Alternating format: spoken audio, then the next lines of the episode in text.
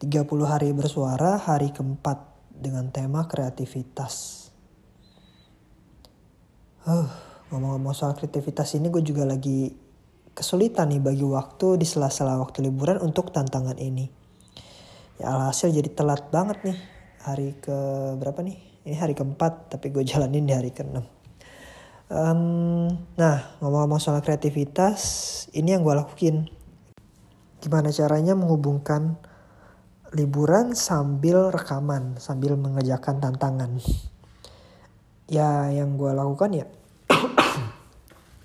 ketika ada waktu luang ini lagi jalan, cari tempat sepi buat rekaman, pakai handphone.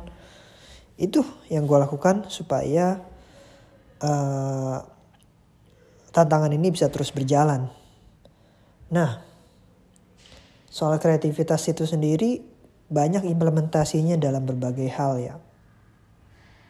Contohnya belajar contohnya belajar bahasa. Belajar bahasa kan susah tuh ya. Pakai apa kalau nggak uh, kursus kayaknya susah gitu buat belajar sendiri. Eh ternyata ada aplikasi yang membuat belajar bahasa itu seperti main game. Contohnya Duolingo, Duolingo. Nah kalau menurut menurut pengalaman berdasarkan pengalaman gue sendiri, kreatif itu ya mencari solusi dalam ketidakpastian. Dalam traveling ini gue juga belajar soal kreatif untuk bagaimana menentukan tujuan perjalanan selanjutnya. Karena perjalanan keliling Eropa ini yang gue pelajari itu bisa impromptu.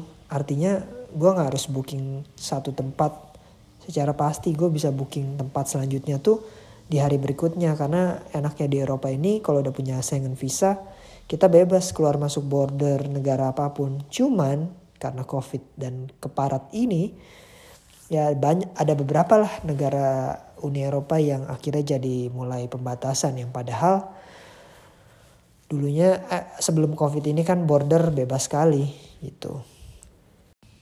Oke, segitu dulu untuk episode hari keempat D4 ini yang tidak kreatif ini.